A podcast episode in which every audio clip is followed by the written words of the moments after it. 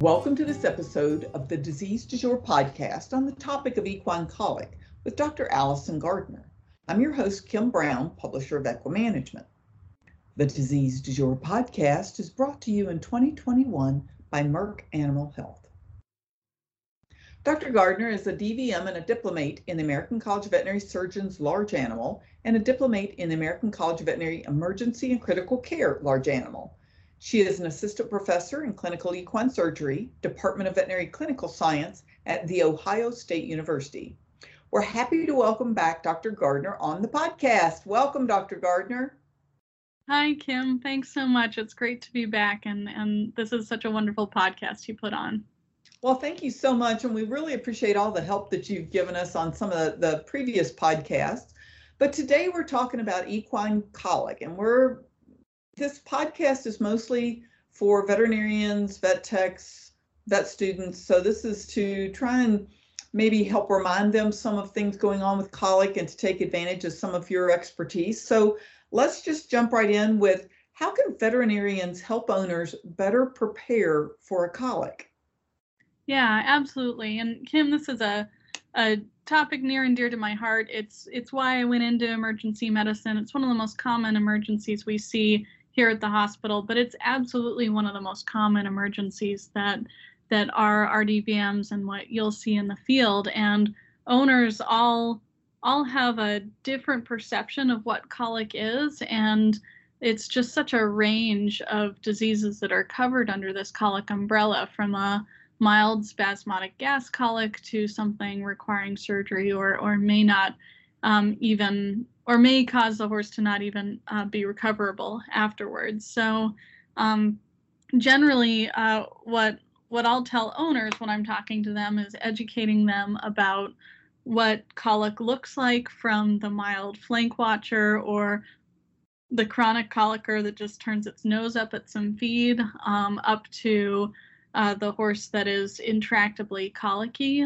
Um, a lot of times, if if I'm worried that a owner has a horse that's at higher risk for certain types of colic, then we may have a discussion about what to look for. I think very classically we see large colon volvulus in post-foaling brood mares. The areas of this country where there's a lot of broodmare population, particularly in Kentucky and Florida, they've got really great success rates with large colon volvulus, which is absolutely a surgical disease. But the reason they've got such good success rates is because the owners really look for colic, especially in those couple weeks after foaling, and the the referring vets know to get them on a trailer and get them to a surgical facility as fast as possible. So sometimes signalment comes into to play.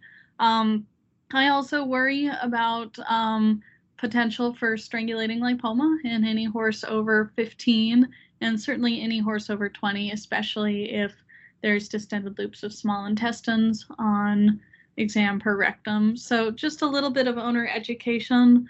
Um, I also will will show owners how to check a heart rate on their horse since that's one of the biggest prognostic indicators in whether a colic pulls through or not. And they can either buy one of those $25 um, stethoscopes uh, certainly don't need anything really fancy, or they can just put their their hand right behind that horse's left elbow or on the the facial artery to check for a pulse and talk to the owners about um, about normal values for that.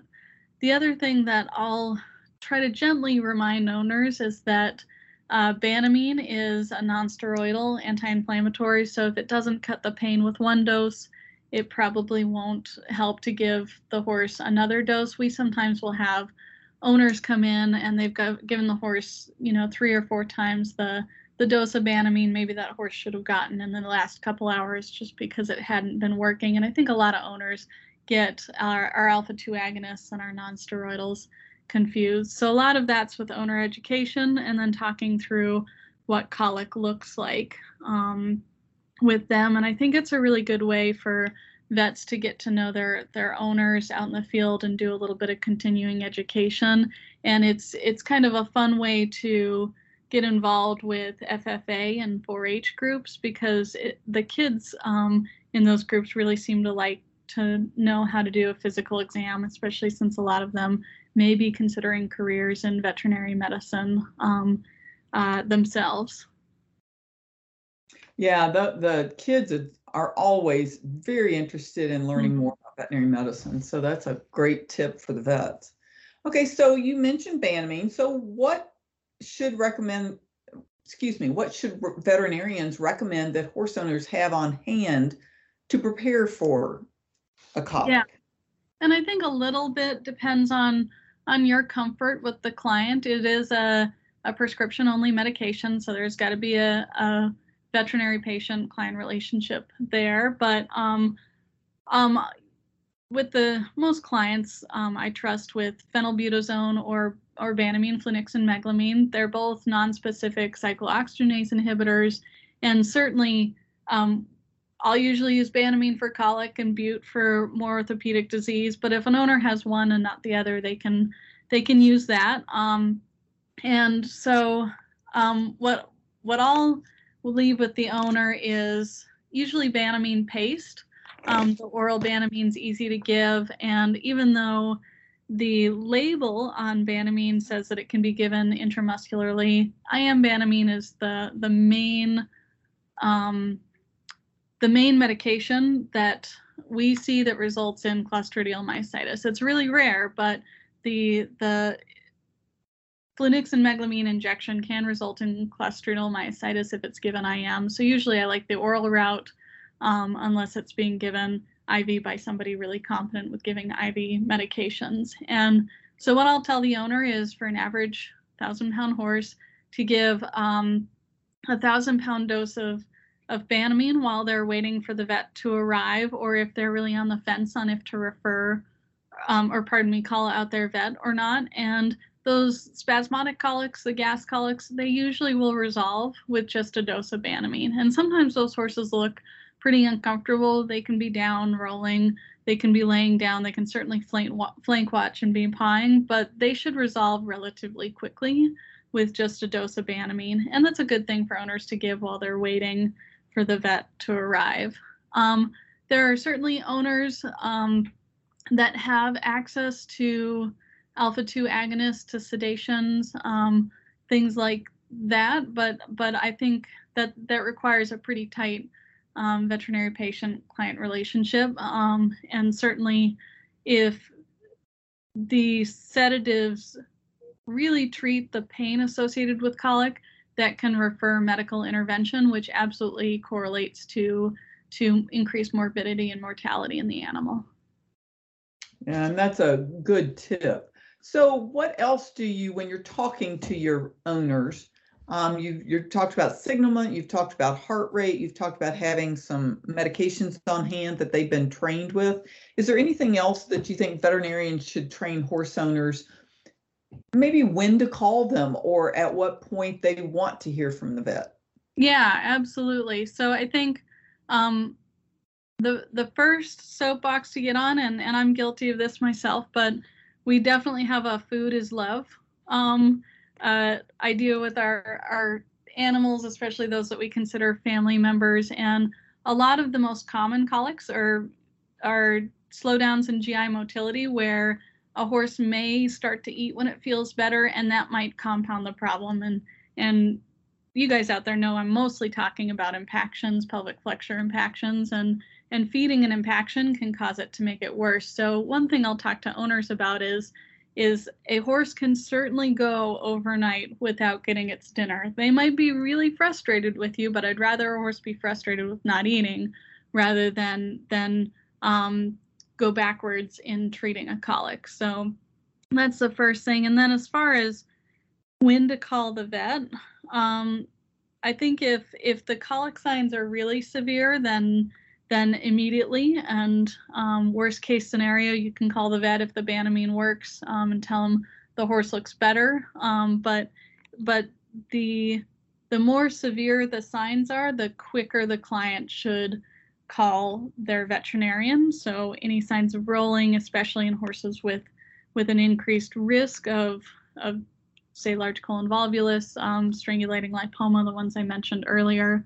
Um, and then if the colic's been going on for longer, maybe it is the milder signs of just flank watching, not wanting to eat. Um, but if that persists overnight, that might be worth having the vet come out and then walking through those physical exam parameters that are that are abnormal. So normal heart rate, so 36 to 48. If it's in the 40s or 50s, then then we can see if the Banamine works. But any horse with a heart rate over 60 or 70, um, probably worth getting the vet out, even if it's not colic, there could be some kind of colitis underlying causing that heart rate to be really, really elevated. And then, um, and then if it's associated with a fever, so above a 1015, um, then that may not be something your vet comes out immediately for that second, but something that they'll want to hear about, as well as certainly lots of infectious diseases and fevers can cause um, certain colics as well. That's a good one. Okay, and here here is the question for the ages. Do you walk a colicky horse or not? Yeah, yeah. Um, sometimes um, to be a, a bit tongue in cheek, um, sometimes we tell the, the owners to walk the colic just to give them something to do. I think you mentioned at the very beginning that owners are very nervous about when their horse colics because they've probably heard a lot of horror stories, some some with true merit. Um, so if if I'm headed out to a farm and I'm 45 minutes an hour away, then then yeah, I'll have the client walk the horse, um, maybe give the horse a rest, see if it'll drink some water, but again, not offer any food in that time. If if the client is saying, I I don't think you need to come out yet, I I will emphasize that they don't have to walk the horse for four hours. We've had a couple of cases come in here where the clients have literally walked the horse all night, and it's compounded some dehydration um, in the animal and certainly exhausted the poor owner as well. Um, the other thing that that I'll gently try to talk to clients about, certainly not in the moment when the horse is colicky because they've got other things to worry about, but a lot of owners have the preconception that a horse rolling will cause rotation of the gut and that can be a cause of colic and and we really don't think that's what happens. Rolling um, in an enclosed space can cause the horse to get cast, which may be a danger to itself and the people around it. But if it's in an arena, then then the horse rolling may be safest for it and the people around it if if it wants to keep going down when they're walking. So, uh, short answer, um, yes, I think walking helps with GI motility, but probably a, a 20 minute walk at a time. Um, rather than than hours and hours of of that. That's some good tips right there. Okay, let's talk about okay. So the veterinarian has come out uh, mm-hmm. for whatever determination. So what are some of the common treatments, or maybe some newer treatments that are available to veterinarians today to help horses with colic? Sure, sure. Um, I think you know every every vet um, knows the the normal colic, colic protocol of physical exam, um, nasogastric intubation, uh, rectal palpation if the animal is safe to rectal and if the owner um, is a competent horse handler. Certainly, a rectal isn't a, a treatment; it's a diagnostic. So I don't want um, I don't want anybody to um, get a broken shin um, because they rectaled a a horse that was maybe intractable. Um, I with rectal exams, I usually will sedate with an alpha 2 agonist, xylazine, and then I'll also put an anti-muscarinic, anti-spasmodic buscopan on board just um, to to make the rectal a little easier to feel the structures, and also because it's more defensible if a rectal tear was to happen. I haven't um, myself gotten a rectal tear from rectal palpation, nor have I been referred a horse where I think a rectal tear was due to a palpation. But it is one of those things that we all learn in our ethics class that may may be a, a cause of legal action against a veterinarian. And so having a competent holder, animal sedated, animal having buscopan on board um, makes it more defensible. As far as new, um, it's certainly not new, but I think a lot more vets have have ultrasounds out in the field. Now, if it's a curvilinear probe, then that's what we'll use in the hospital, and you can see a lot of structures up to 25, 30 centimeters deep in the abdomen for that. There's a couple of really very nice uh, flash protocol papers out there on how to ultrasound a horse for an acute abdominal crisis. Um, if if anybody wants to email me for those resources, they're certainly um, they certainly can. But even if you don't have an expensive curvilinear probe, the the linear probes used for reproductive and rectal ultrasounds can give you some information. Um, they don't go very deep, um, but if you put it up against the inguinal region and see dilated loops of small intestines, then that's even more reason to pass a nasogastric tube because there's probably some kind of obstruction within the small intestines that may be causing gastric distension. And that's also uh, more of a reason to refer the horse because if the small intestines are distended, then it's either a functional obstruction like enteritis or duodenitis, proximal jejunitis, and those horses require gastric um, decompression and IV fluids, or it's a mechanical issue which may even require surgery. So distended loops of small intestines on ultrasound can can help um, can help help with the des- decision to refer. And then the other good thing that even those linear rectal probes are are um, are helpful in is seeing free fluid. So um, if if you see a little bit of free fluid on an ultrasound and the the owner is again a competent horse handler, then you can perform an abdominal abdominocentesis in the field. If you see a lot of free fluid and the horse has signs consistent with the systemic infect, um, systemic inflammatory response syndrome, so really elevated heart rate, elevated temp, purple mucous membranes, dull demeanor, then then those can be clues that the horse is actually ruptured. Um, in which case, an abdominal abdominocentesis for those is usually diagnostic, and a ruptured horse, um, really the the only the only treatment for that is is unfortunately euthanasia of the animal. So um, so the linear uh, rectal probes, ultrasounding, um, and then um, and then the last thing that you may or may not want to do in the field is a belly tap or an abdominocentesis. If you've already decided that the horse um, should go to a referral center, then then certainly no need to do that in the field. I'm lucky in that I've got a small army of very competent horse handlers here at the hospital. Um, but but um, so I do abdominocenteses on almost all of my colics. Out in the field, if it's just you and the owner, then then really gauge on if that owner is competent enough for you to be putting needles into this horse's belly um, with you underneath the horse because again no one no one deserves to get kicked for for diagnosing a, a colic. Um, but those those belly taps can certainly be helpful. The most helpful time is when the owner says i would be okay with referral but i will not do surgery in the horse. If you've got a 25 year old horse with distended loops of small intestines on rectal and um, they won't do surgery, then the top differential for me at that point is a strangulating lipoma, for which surgery is the only option.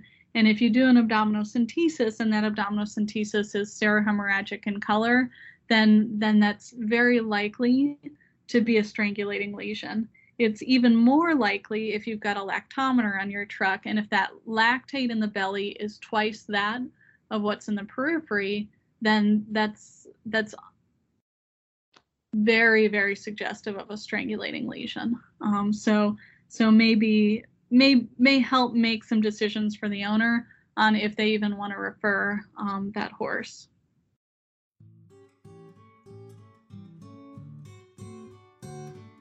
Today's Disease Du Jour podcast is brought to you by Merck Animal Health, the maker of prestige vaccines, Banamine, Panacur, Regu-Mate, Protazil, and other trusted equine health solutions.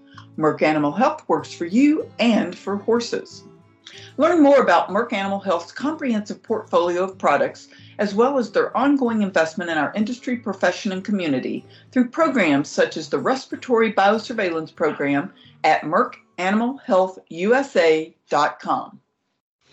Okay, so the veterinarians have done everything they can in the field and they are have had the discussion about referral, which as you have mentioned to me before, should have been done before the horse ever got colic. Is this a referral case or not? but we all know that clients change their mind at the last minute and decide, yeah, I, I want to send my 25 year old horse in.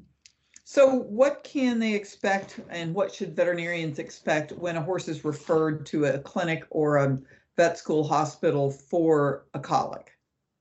You know, I think Kim, that's such a great point because we talk about um, just to to point out what you just said. We talk about trying to have clients make those decisions before a colic happens and and I was remiss in mentioning that at the very beginning of this discussion, um, where it is good to have that discussion with clients on would you be willing to refer? Would you be willing to do surgery?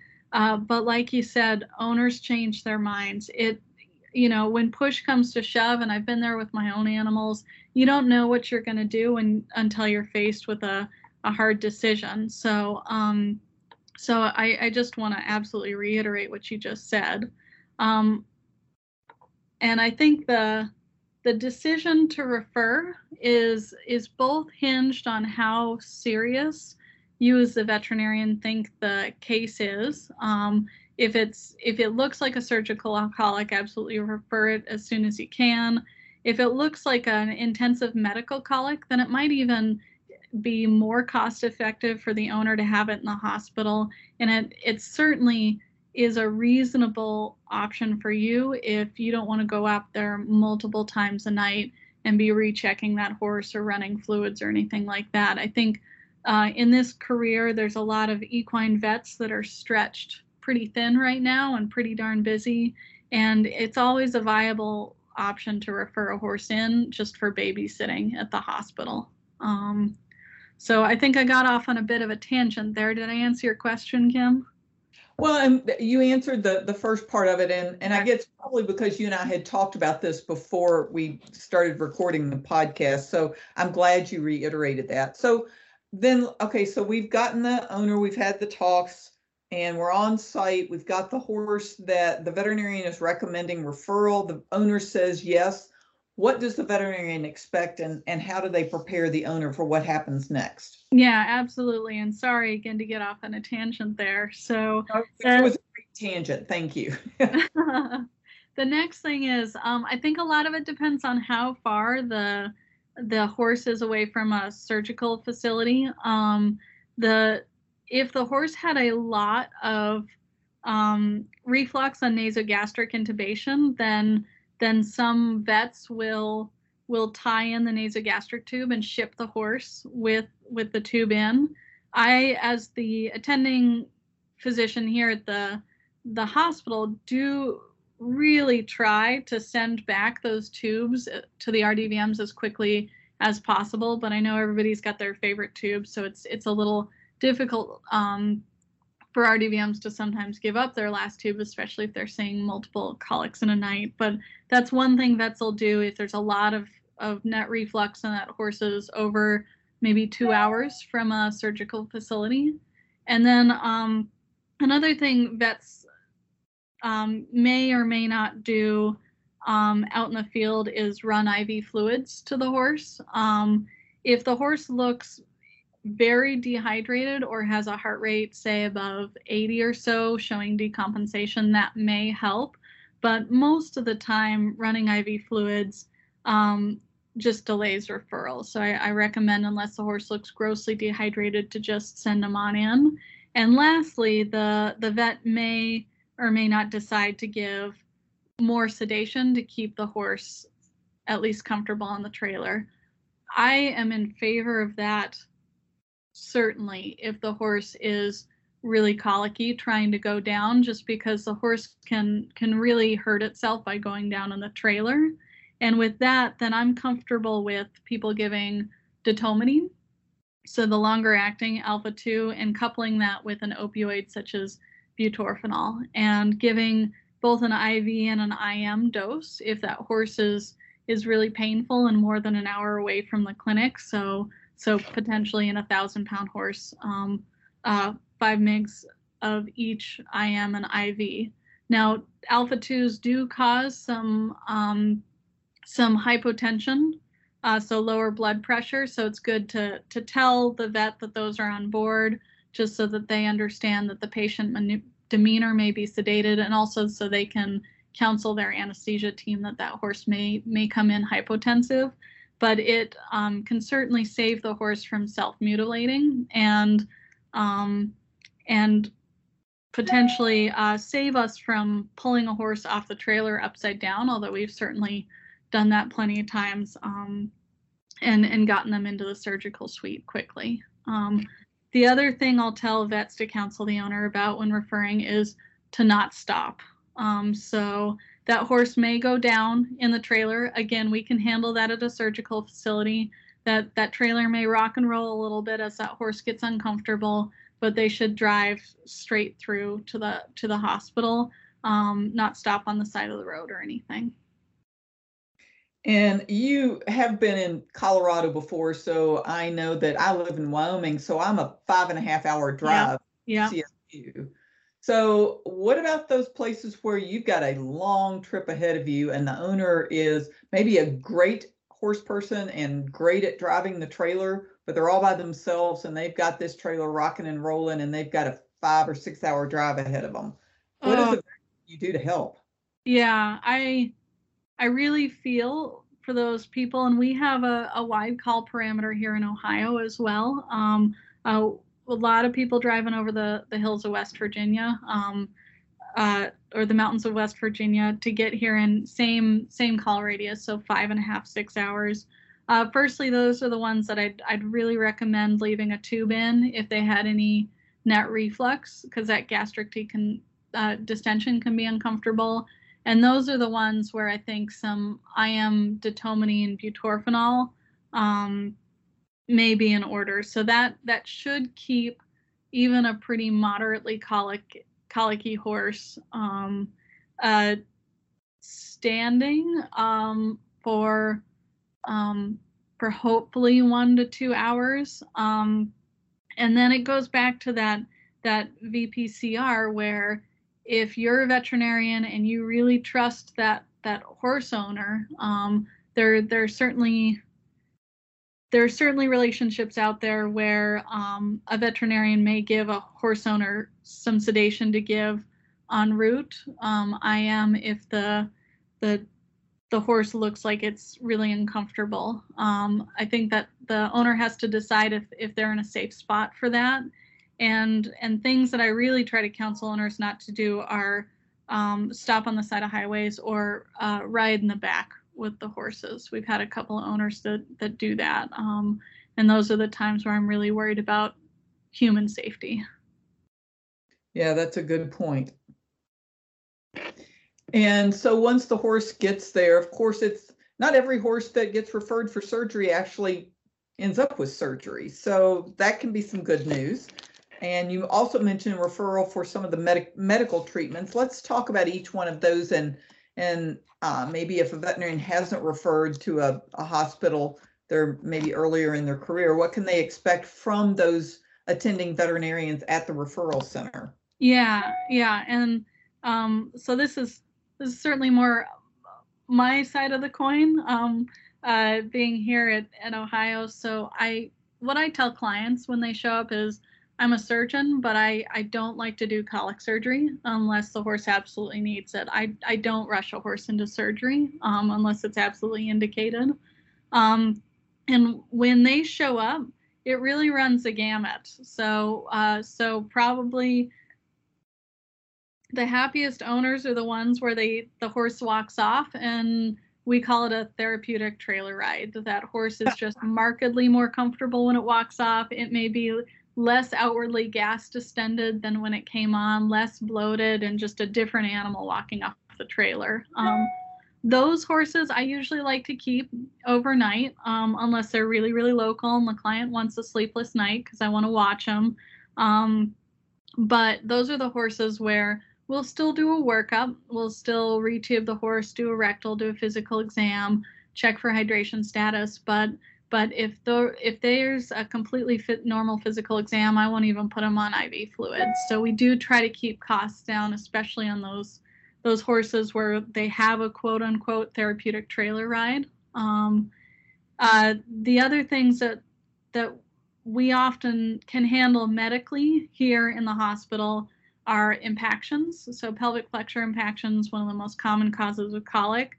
Those are ones where if they're large impactions, often they'll get referred in for um, for fluids, both IV fluids and then even more important for treatment, oral fluids through nasogastric tubes. So those oral fluids with mineral oil or with um, laxatives certainly help move that impaction through. And one of the reasons to refer those in is if they're here at the hospital, we're we're giving them fluids through an indwelling tube every two to four hours. We've got people here 24 hours a day, and then that's that's just not practical for the the equine vet out in the field when they're seeing other emergencies or they've had a full day and they've got another full day the next day. Um, so impaction colic certainly we we treat those commonly here. And then the other medical colic that's really common that we treat here are displacements. So, uh, as a reminder, the colon is really only attached um, in one area um, on, on the dorsal colon, and then that left colon really can swing around a lot of the zip, um, the the um, the area of the abdomen. So a left displacement of the large colon or a nephrosplenic ligament entrapment, um, where we can palpate that colon coming up between the spleen and the left kidney on rectal. We will give them phenylephrine to shrink the, the spleen um, through vasoconstriction and jog the animal here. And we'll do that once, twice um, uh, before we even start talking to the owner about surgery. And then a right displacement, um, which we see quite commonly here. I would anticipate we see the more serious ones because of referral, and about 70% of those um, we can manage medically um, just with with usually IV fluids, oral fluids, and keeping the animal comfortable with with varying doses of IV sedation without taking the horse to colic um, surgery. The the displacements we take to colic surgery are either because the animal's decompensating or they're getting so gas distended that that the colon um, cannot replace itself um, in the abdomen, or we're worried that something more um, serious might be going on, like a large colon volvulus, if the horse is really painful.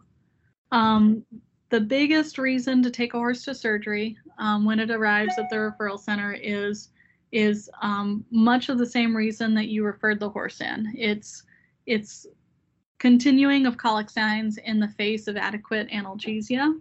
Um, and then we use ultrasound and belly tap findings to help aid in that decision as well. Okay, and so it's decided with the owner's consent that this horse is a colic surgery candidate. Mm-hmm.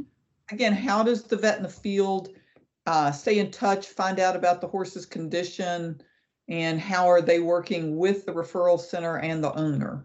Yeah, yeah, and this is this is probably the thing, Kim, that's changed the most in the last couple of decades. So, uh, prognosis from colic surgery used to be fairly terrible. Um, so as low as as 30% um, in the the 1990s, I believe that that paper came out, and that's for any horse going for an exploratory celiotomy. Um, and it's gotten a lot better. Mostly, we think because the RDVMs are referring in these horses so much sooner. So these horses aren't arriving as sick, they don't have nearly as many comorbidities, and we're taking them to surgery faster. Um, anesthesias uh, better, we can monitor these animals better. But most of the reason that we've got a much better prognosis is because vets are referring them in faster. So that's one thing to, to talk to clients about, especially clients that have had horses forever, because they they may be more um, aware of the old prognoses than the newer prognoses. Things that will drive a prognosis down are if the horse looks sick, if it already looks septic, if the mucous membranes look terrible, if the heart rate's really high, um, if it looks obtunded, uh, the length of colic before referral or before the vet saw it um, can all be all be causes for concern that the horse may not pull through even with surgery. Um, and then a, uh, another thing that the the vet may counsel the owner on are, are age and comorbidities. So age is not a disease. There there have been a couple of really good papers out there, and it's my clinical impression that that old horses pull through colic surgery just fine, but um, but that's up to the owner on, on if they want to take a geriatric horse to surgery, what their expectations are for the animal after surgery. And the same thing for if the animal has comorbidities such as arthritis or or um, metabolic disease or recurring laminitis events. Those are all things that probably the RDVM who already has that really good relationship with the client is is just as well or better suited to talk the client through and advise them on what to do with their horse than I am on the first time meeting a client. As far as how does a, a vet know, it is my goal for the vet to know as soon as the owner does on when um, when and and what we're finding on workup on the horse. So um, so usually what we'll do here is ask the vet if they want to call, even if it's two o'clock in the morning, to let them know what's going on with the horse, just in case um, they just want to know. And then if not, I'll try to call the vet first thing the next morning, just let them know what we found. Um, text messages have been great. There's a lot of vets that that are too busy to be on the phone. Um, uh, and and so often I'll send them a text with with findings, and then they can always call me later. Um, and and most of the vets in the area um, have my cell phone number, and they can call me at any time. But I know it's the most frustrating thing, and I feel like I've failed an RDVM if the client knows how their horse is doing before the vet does, and the client calls their vet to ask their impression, and the and the vet has to really uh, glean information before before we have that conversation. So I try to avoid that at all costs. I'm sure that that that will make a lot of veterinarians feel better. Hopefully, it's not. I'm not 100% successful, but hopefully, I apologize profusely when it does happen. Okay, and is there anything else about equine colic that you would like to cover in our podcast today? I, you know, I think the the big soapboxes I have are our early referral is the main reason for our, our increasing successes in these days. Um, not all colics that are referred in need to go to surgery, um, but our surgery rates are better. Um, and um, and also geriatric horses, uh, age is not a disease. So those are the the big ones that I wanted to cover today. Um, there's a reason I haven't talked money um, at all or estimates, and that's because Kim, it really varies in this country. So the the one thing, if a vet moves to a new area and they think they're going to be referring colics into a surgical center, then I'd advise them to call up that surgical center and just ask him what a normal colic workup costs, what a normal medically managed colic costs, and what a normal surgical colic costs, both if if a resection is indicated and not because those those numbers are going to be vastly different geographic region to geographic region. So um, so just wanted to throw that out there. That, that's a very good point. Okay, well, again, thank you very much, Dr. Gardner, for joining us today on this episode of Disease du Jour. And we want to thank our listeners for joining us on this important topic of colic because if you haven't had it yet, you'll have it soon um, in one of your clients' horses. So uh, we appreciate all the, the great tips that Dr. Gardner shared with us today. And we invite our listeners to rate our episodes of Disease du Jour on wherever you listen, whether it's iTunes, SoundCloud, or Stitcher, or you can listen on equimanagement.com on the article page. And if you have any questions or suggestions, you can send an email to me at kbrown at equinenetwork.com. Disease du Jour is a production of the Equine Podcast Network, an entity of the Equine Network LLC.